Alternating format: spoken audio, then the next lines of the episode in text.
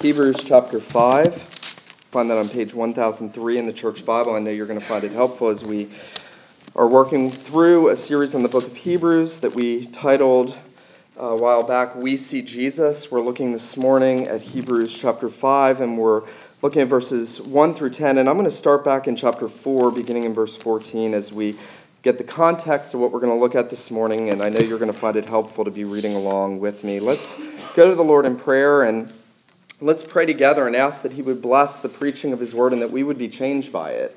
That this would not just be a meaningless rote exercise that we do every week, but that our hearts, our souls, and our minds would be renewed by God's grace. Let's pray. Father, we do look to you for every good and perfect gift. We're told in your word that every good gift and every perfect gift comes from above, from the Father of lights, with whom there is no variation or shadow of turning. And so we ask, Lord, that you would give us the good gifts of faith and repentance, that you would give us the good gifts of uh, belief and confidence and trust and dependence. We pray that you would make us to see more our need for the Lord Jesus. We pray that you would increase our faith we pray that you would help us to fix our eyes on him who is the author and finisher of our faith and to run with endurance the race set before us. Oh God, we pray that you would have mercy on us. Bless the preaching and the hearing of your word, we pray in Jesus' name. Amen. Hebrews chapter 4, we're going to start in verse 14. Since then, we have a great high priest who has passed through the heavens, Jesus, the Son of God. Let us hold fast our confession. For we do not have a high priest who is unable to sympathize with our weaknesses, but one who in every respect has been tempted as we are, yet without sin. Let us then with confidence draw near to the throne of grace that we may receive mercy and find grace to help in time of need. For every high priest chosen from among men is appointed to act on behalf of men in relation to God to offer gifts and sacrifices for sins. He can deal gently with the ignorant and wayward, since he is himself beset with weakness. Because of this, he is obligated to offer sacrifices for his own sins, just as he does for those of the people. And no one takes this honor to himself, but only when called by God, just as Aaron was. So also Christ did not exalt himself to be made a high priest but was appointed by him who said to him, You are my son. Today I have begotten you. As he says in another place, You are a priest forever, after the order of Melchizedek.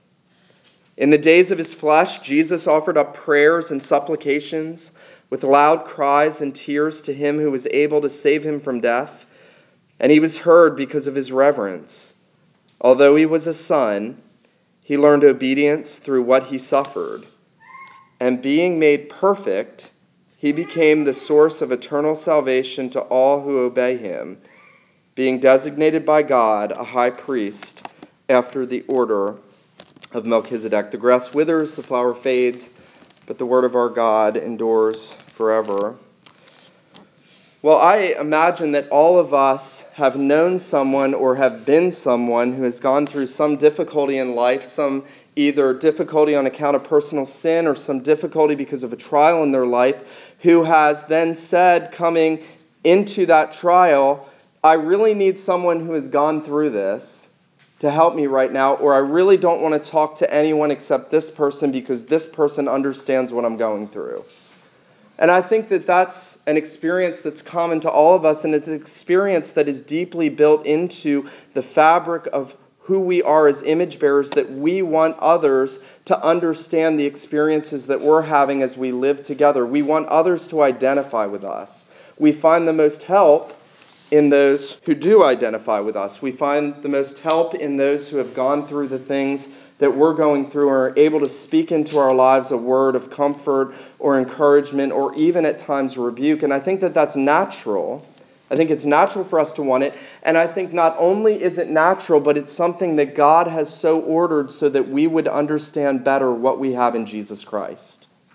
And it's interesting as we've been looking at this uh, letter to the Hebrews, as we've been considering together what this church who was being persecuted, who had unique challenges facing them, challenges that you have never had in your life, challenges that you could not speak to them on any level about because none of you have experienced the sense of persecution and suffering that they were experiencing, the temptations that they had to turn away from Christ and to go back to the world so as to avoid temptation. And it's in this letter that the writer is telling them that the very one they need to sympathize with them, who, who is able to sympathize with them and is able to be there to speak into their lives, is the very one they're tempted to turn away from. And it's interesting that he holds out that one to them.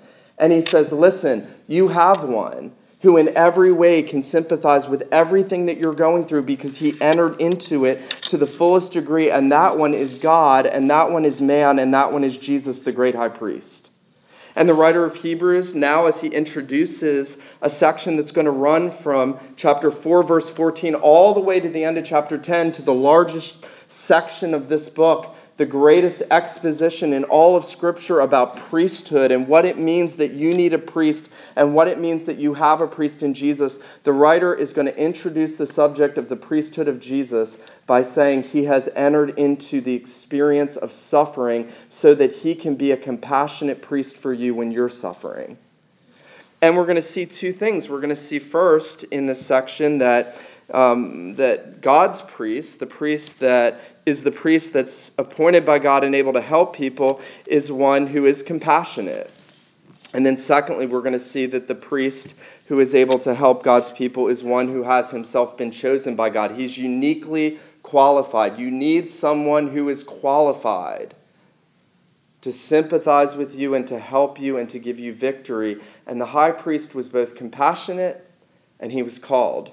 Notice here in chapter 5 that as the writer moves out of telling us that Jesus had been tempted in every respect as we are yet without sin, now he goes into a theology of priesthood and he says, Every high priest chosen from among men is appointed to act on behalf of men in relation to God. Now, if you've ever read through the Old Testament and you come to those portions like Leviticus and you get bored in your daily reading and so you jump to Romans because that's what we do. When we get bored with Leviticus, we go to Romans because that's clear and logical and we don't know what to do with Leviticus. Well, if you want to know what to do with Leviticus and Exodus and all of those difficult portions, you get this.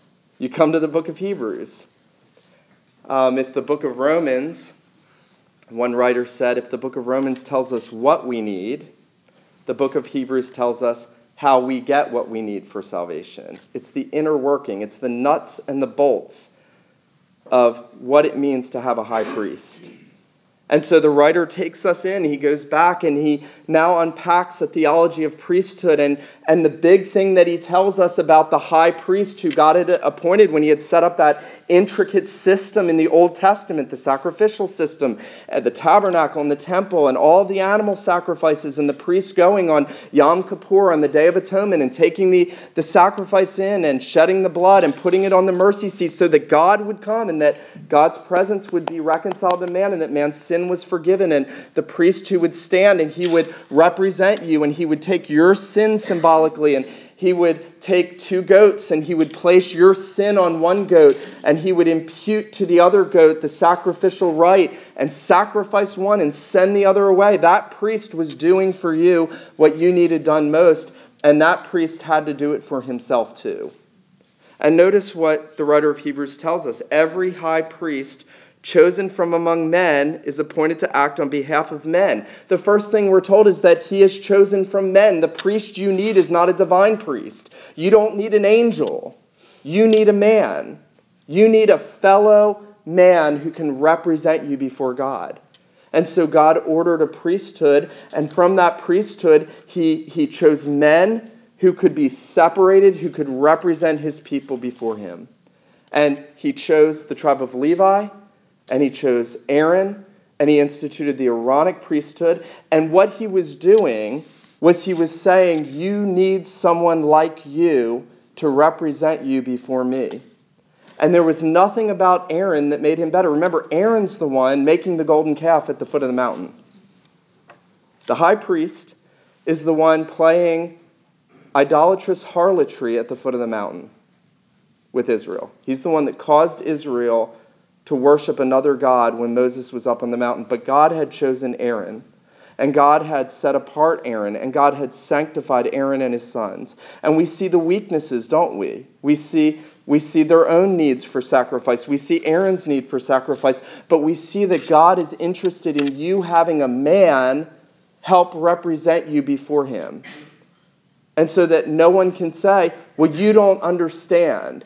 You don't understand what I'm going through. You don't understand the unique temptations I have. You're not married to whom I'm married to. You don't have the job I have. You don't understand what it is to have had parents that treated me like this. You don't understand.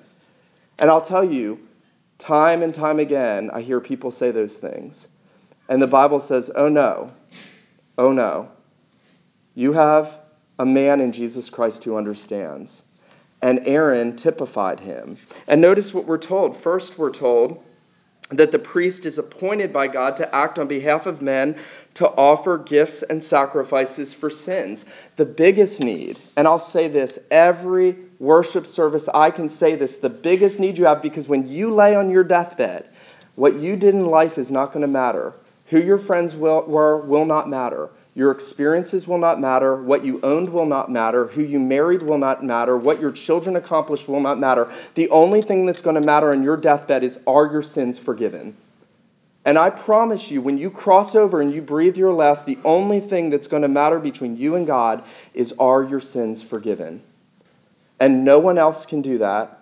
But God appointed a priest who would offer sacrifices and God said, I will fix your problem. I will give you a system by which you can understand my grace and your need for forgiveness.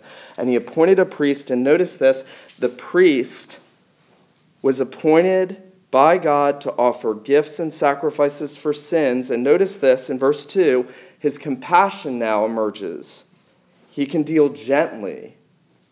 The word literally is gently. Some English translations don't have that. He can deal gently with the ignorant and wayward, since he himself is also beset by weakness. You know, I sometimes think, especially in the Reformed Church and in, in conservative churches, that we understand sympathy in the realm of misery.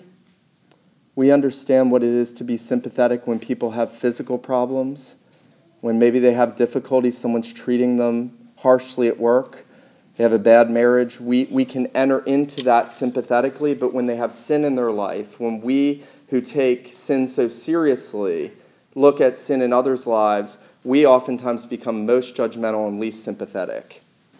And God appointed a high priest who was himself beset by the weakness of sin to make atonement for the sins of the people. Charles Spurgeon, I love this quote Charles Spurgeon says, Every sinner is declared to be a fool, yet concerning this, you and I may well have compassion because we're sinners too. Every sinner is declared to be a fool, and because of this, you and I can have compassion on other sinners because we're sinners too. We're foolish. We're all foolish.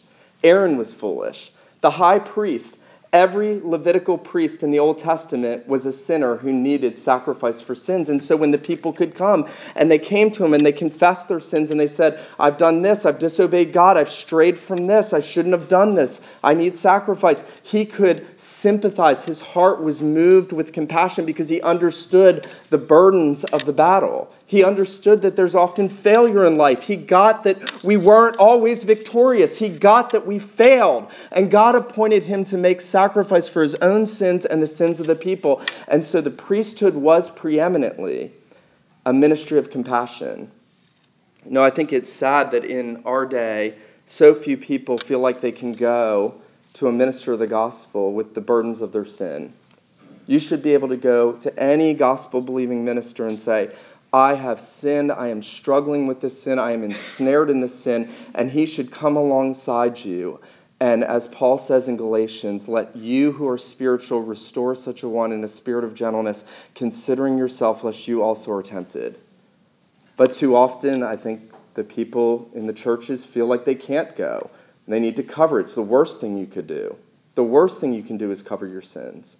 And so we needed a priest who was compassionate, who was understanding, who was himself beset by weakness. And so notice what the writer says that in verse 3 because of this, he is obligated to offer sacrifices for his own sins, just as he does for those of the people. Now, you may be thinking, as I thought for many years, okay, how does that help me? Because Aaron's not my priest. The writer of Hebrews is going to say Jesus is my priest. And in the verses just before this, it says that Jesus had no sin. Now, there's a conundrum. We're told Aaron could help the people, he could bear with them gently when they were ignorant and going astray because he himself had sin and he needed sacrifice. But we were told right before that that our high priest, to whom Aaron was just pointing, had no sin. How does that help me to know that I need a priest who can have compassion, even not just on my misery, but in my moments of sin. And yet, the high priest God has given us and who he is himself had no sin. I think the answer lies in verses 7 and following. Notice, skip down to verse 7, where the writer now says, In the days of his flesh, Jesus offered up prayers and supplications with loud cries and tears to him who was able to save him from death, and he was heard because of his reverence. Though he was a son, he learned obedience through what he suffered, and being made perfect, he became the source of eternal salvation to all who obey him. Now, what the writer's done, I think, is he has asked the same question. He's asked the same question How can a sinless one sympathize with sinners? We get that he could sympathize with us because he was tempted. We get that he felt the temptations pulling on him from outside, not from within. We get that he understood every kind of temptation, but how can he sympathize with me if he never sinned? And I think the writer is going to take us to the Garden of Gethsemane, where Jesus was being constituted a sin bearing sacrifice there, beginning in the garden, when he knew the terrors and the weight of what was about to happen to him, when our sin was being imputed to him. And it was so weighing on him that Jesus could say, My soul is sorrowful even unto death. And though he knew no sin, and listen very carefully, or you'll miss this, though he knew no sin, Jesus was made sin. That's the language of Paul. He was treated and constituted as if he were the worst sinner that ever lived. And all of the guilt and all of the shame of your sin was placed on Jesus Christ in the garden. And he understood that he would have to take the punishment, and it weighed down his soul. Uh, one who never knew a defiled conscience one who never, ever, ever disobeyed his parents, one who never lusted after a woman sinfully, one who never had one wrong thought about God, one hard thought about God's ministers, one wrong, sinful, idolatrous thought for one second of his life, who had a perfectly pure conscience, never did anything wrong, in the garden was weighed down as if he had done everything wrong. Do you understand the magnitude of that? He was weighed down as if he had done everything you've done and everything every other sinner he came to die for had done. It was all placed on Jesus. And the agony and the sorrow that he experienced is precisely what enables him to sympathize with us even when we failed and we go back to him. Notice what the writer says in verse 7 In the days of his flesh, Jesus offered prayers and supplica- supplications with loud cries and tears to him who was able to save him from death. Now, I don't think he's saying that Jesus prayed that he didn't have to die. It appears as if Jesus prayed that he didn't have to die. But what Jesus is really praying, according to the writer of Hebrews, was that God would save him through death. He understood he had to drink the cup. He understood that he had to take the wrath you deserve. He understood that he had to become a sacrifice for your sin. He understood everything that he had come and he had to do, and that he would have to bear it alone, and that he would have to bear it in his holy soul, all of the sorrow and agony because of your rebellion and my rebellion. And yet he went through it and he prayed that God would save him through death, and that's the resurrection. And that Jesus entered into the experience as closely as a perfectly holy God could do as man, he entered into the experience of suffering and the sufferings of temptation not to go forward and the weight of what it was to be constituted a sinner when he had no sin, he entered into that in the most full way possible so that you have the most sympathetic and compassionate high priest you could ever imagine. And he was victorious. And he was victorious. He didn't fail. We fail so often. You know, one old writer said Jesus helps those that fight not fail. I actually would qualify that. He helps those who fight and sometimes fail but not those who fail and never fight. He doesn't help you if you're failing and living in sin. He helps those who fight, yet sometimes fail because he fought, and he was victorious, and he conquered, and he rose again, and he is the exact high priest that you need. Do you think about Jesus that way? When you think about the, the reigning Jesus, do you think about him as one who, every time you go through some trial or challenge, every time you suffer or even when you fail, you understand that His heart is united to your heart and that His heart longs to give you grace and to help you and to come alongside you because His heart led Him to sacrifice Himself to be the sacrifice for your sin. It's magnificent. Not only is He better than Aaron, He's the sacrifice that Aaron's sacrifice pointed to. I want you to think about that. Not only is Jesus the priest, He's the sacrifice. The writer of Hebrews is going to unpack this. He's everything that you need. In his experience, in being able to sympathize as a priest, he was laying down his own life. He was laying it down as a sacrifice.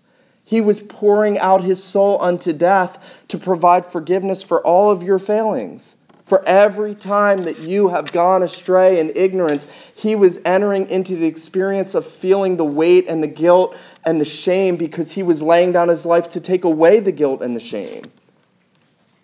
If this doesn't move you, nothing I'll ever say will. Nothing. These are the depths. These are the depths. If this doesn't move you, if you've never been moved by this, you need to go home, get on your knees, and you need to say, Lord Jesus, I don't know you. I need to know you. I have never seen you sweating drops of blood for me. I have never seen you in agony of soul because of my wickedness and rebellion. I have never seen you as the compassionate high priest that you are. If you have never seen Jesus Christ in agony, crying out with tears and prayers to his Father to save him through death, then you need to go home and you need to say, Have mercy on my soul. I need you, Lord Jesus. And I think that what we come away with who know Jesus Christ is that we understand that no matter how much we failed, no matter how many difficulties we're weighed down with, we understand we can go back to Him. Today, we can go back to Him and we can say, My Jesus, I love you. I know that you're mine. I know that all of my sin was placed on you. I know that you bore everything that I've done and that the guilt that I feel in my soul because of my failings was placed on you and that you are a complete sacrifice. And not only so, I know that you were victorious so that I can become victorious too because notice it says that He learned obedience through what he suffered. Now, this is a theological problem because the Bible says that he was always obedient, and the Bible says that he was always a son, and the Bible says that the Son of God is absolutely perfect. How did he learn obedience? He learned obedience to be your priest in the act of suffering itself. Notice what he says in verse 8 although he was a son, he learned obedience through what he suffered. Now, in our house, it belongs to a son to obey. A son obeys his parents. But my sons don't learn obedience through suffering. Jesus learned to be the obedient and faithful high priest, though he never lacked obedience in every experience that he went forward with, every challenge. As a man, entering into that full experience of humanity, he, uh, he learned to go forward. He learned to trust his father. He learned to do what his father wanted him. When he was in the garden and Jesus said, Not my will, but yours be done, he was saying, Your will trumps my will. I will learn to trust you and obey you, even if it seems hard and difficult. And even though I don't want the broken fellowship with you, Father, I will learn to obey you through the sufferings. And that means that even when we're tempted and we say, I don't know how I can obey without losing my job, I don't know how I can obey without losing my ministry, I don't know how I can obey and not drive my child away from me because I will obey God and not compromise, then at those moments, at those moments, that's when we look at Jesus and we say, The Lord Jesus Christ did it, and He's there to help me do it. And so my life doesn't have to be a life of failure. You know, we talk a lot about the reality of indwelling sin. I think rightly so. I don't think that we think or talk enough about the fact that we are called to obey and that your life should not be marked by failure. I want to ask you, as you examine your life, as you think about where you are spiritually, is your life more marked by failure than victory? Are you in the habit of just accepting failure? You don't have to. God commands you not to. And you have a source of strength who himself learned to obey through the most difficult and challenging suffering so that you could learn to obey when you don't feel like it. If I can say this, and I'm going to say this as reverently as I can, in the garden, Jesus didn't feel like drinking the cup and losing fellowship with his Father as he took the wrath that you deserve. He didn't feel like it. It was a wholly perfect not feeling like it. But he didn't feel like it, but he did it anyway. He drew strength from his Father. His Father sent angels to help, though I'm sure those angels weren't much help because that was a very temporary thing. But he endured and he went forward and he drank the cup. And you know what? We too now because we have a priest who identifies with us, who knows everything about you. He knows all about your experiences, He knows all about your marriages, He knows all about your inner thoughts, He knows all about your desires, all about your failures, all about where you'd like to grow. He knows everything. And He says, I have done it for you, I have gone before you, I have obeyed for you, I am here to help you. And notice this.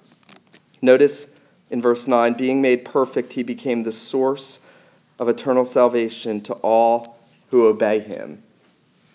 You know, sometimes in the Reformed Church we shy away because we believe in justification by faith alone, and we know that it's faith by which we live, but you're called to obey him. You are called to obey your Savior. You were redeemed to obey, not to disobey him.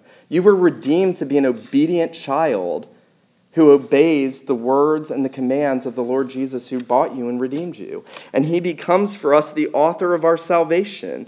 If you, if you are interested in obeying Jesus, you can be confident that Jesus has redeemed you and that he has finished everything for you and that he has secured salvation for you. Now, let me say this secondly.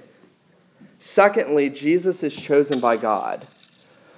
It's conceivable that Jesus was an impostor. I don't know if you've ever been in an experience where you're going through a difficult time in life. I've actually had this happen to me, and someone who doesn't really know you and knows nothing about your situation and is 60 people and friends removed from you tries to speak into your life. And you just want to say, Who are you? And why are you talking to me? And that's okay. That's, that's a right response. There, there are people that are not called and qualified to speak into your life. And I think what the writer of Hebrews is saying is what you need is not only a compassionate person, you need a chosen, called, God appointed person to speak into your life. And that that person has to have God's stamp of approval on him to help you. And that's precisely who Jesus is. Aaron was called by God. You guys remember the story of the uh, Aaron's rod? Maybe not. Aaron had a rod. Some other guys didn't like Aaron. They didn't think it was right that he got to be the priest. They complained. God said, Put all your rods out, and the one that blossoms, that's my priest. That's the one I've chosen. Aaron's rod budded. Rods don't bud, rods are dead wood. His, it, it blossomed because God had chosen him. That's a picture that God has chosen Jesus Christ. Notice what the writer says. He says, No man takes this office to himself, but only he is called by God, just as Aaron was. So Christ did not exalt himself to be made high priest. He didn't say, I'll do whatever I want to do. He said, Yes, my Father, I will be the priest. I will be the priest they need. I will be the everlasting priest. I will be the suffering priest. I will be the obedient priest. I will be the, the person that they need because you have called me to be that. And he fulfilled and executed that office perfectly because he was called by God. He knew as he faced the challenges that he was faced with in the work of redemption that his Father had chosen him Isaiah 42 1, my elect one, Jesus, to be the Redeemer of mankind, and that that carried him through. That carried him through. What enabled him to drink the cup in the garden and the cup on the cross was the fact that God chose him. Now, there are many men in pulpits who are not called by God and they do great harm to the church. It grieves my heart that that's not more widely recognized. Yesterday, I, I met a girl who, as we got talking, in some way, in some sense, we got talking about ministers of the gospel, and she said, Oh, I'd never speak ill of a minister. Well, there are some ministers who are not called by God who it would be right to be spoken ill of. It would be right for them to be spoken ill of because they're imposters. Jesus is no impostor. You have the perfect high priest. Now, here's the challenge I'm going to leave us with this as we close. Here's the challenge Jesus was not from the tribe of Levi. And so, if you're an old covenant Jew, and here's a guy from the tribe of Judah, you're going to say he's an impostor. You're going to say, How can he be the high priest? He's not from the tribe of Levi. The writer's going to unpack that, but what he's going to tell us, notice in verse 6, notice this. The Father says to the Son, you are a priest forever after the order of Melchizedek. This is all I'm going to say about this this morning. That's from Psalm 110, prophesying about the Messiah's priesthood. Melchizedek shows up in Genesis 14. He just shows up in a book of genealogies where everybody has a, a, father and mother and a genealogy. He has no beginning, no father and mother, no genealogy, and he disappears. And this is long before Aaron and the priesthood in Israel. This is the first priest in the Bible. And he shows up and he disappears, and Jesus has no beginning of days and no end of life. He's an eternal priest. And what the writer of Hebrews is going to say is that God had appointed Melchizedek, this mysterious priest, to be a picture of the one whose priesthood trumped all priesthoods. And so that you have the best priest called by God, who will never be replaced, who will never die, who will live forever, who always lives forever for you. You have the best priest. He lives forever and ever and ever. The writer will say he has the power of an endless life. Your priest has the power of an endless life. Now, what do we do with that? I think that we all need to get a lot more acquainted with our high priest. And if you really believe this, if you really believe that you have a high priest, why would you not want to get more acquainted with him? I have a friend who was going through a very hard time not long ago, and a very close friend. And I kept trying to reach out to him, kept trying to reach out to him, kept shunning me, kept shunning me wanted to just live in the experience of agony and self pity. No, I think too often that's what we're like with Jesus. We would rather live in the agony of self pity than be acquainted with the one that says, I've done everything for you, I've been perfected for you, I am an everlasting priest for you, and you know what? I sympathize with your weaknesses. I mean, it almost it almost takes me by surprise when I hear myself say that Jesus, the King of Kings and Lord of Lords, sympathizes with my weaknesses. And He's there for you, and He says, Come to me. Let's acquaint ourselves with Him. Let's acquaint ourselves with Him more and more as we go through all of the failures and the struggles and the fighting and the trials of life. Let him who has ears to hear, let him hear what the Spirit says to the church this morning. Let's pray. Lord Jesus, we confess that we have not acquainted ourselves with you, such a marvelous high priest for us, such a complete high priest, one who entered into all of the experiences and temptations and, and the sufferings that we have never even endured. We thank you, Lord Jesus Christ, that you went to the garden like a warrior, that you went to the battleground against Satan and sin and death, and that you went to drink the cup of your Father's wrath. And we thank you that you have been perfected and that in the resurrection you were heard by your Father. We pray, O oh God, that you would give us faith to come to him, who is our priest and our sacrifice. We pray that we would learn what it is to live day by day clinging and depending on our priest. Lord Jesus, make yourself real and present and powerful to our souls. Remove from us the hardness of our hearts and the blindness and the deceitfulness of sin, we pray. We ask these things in your name. Amen.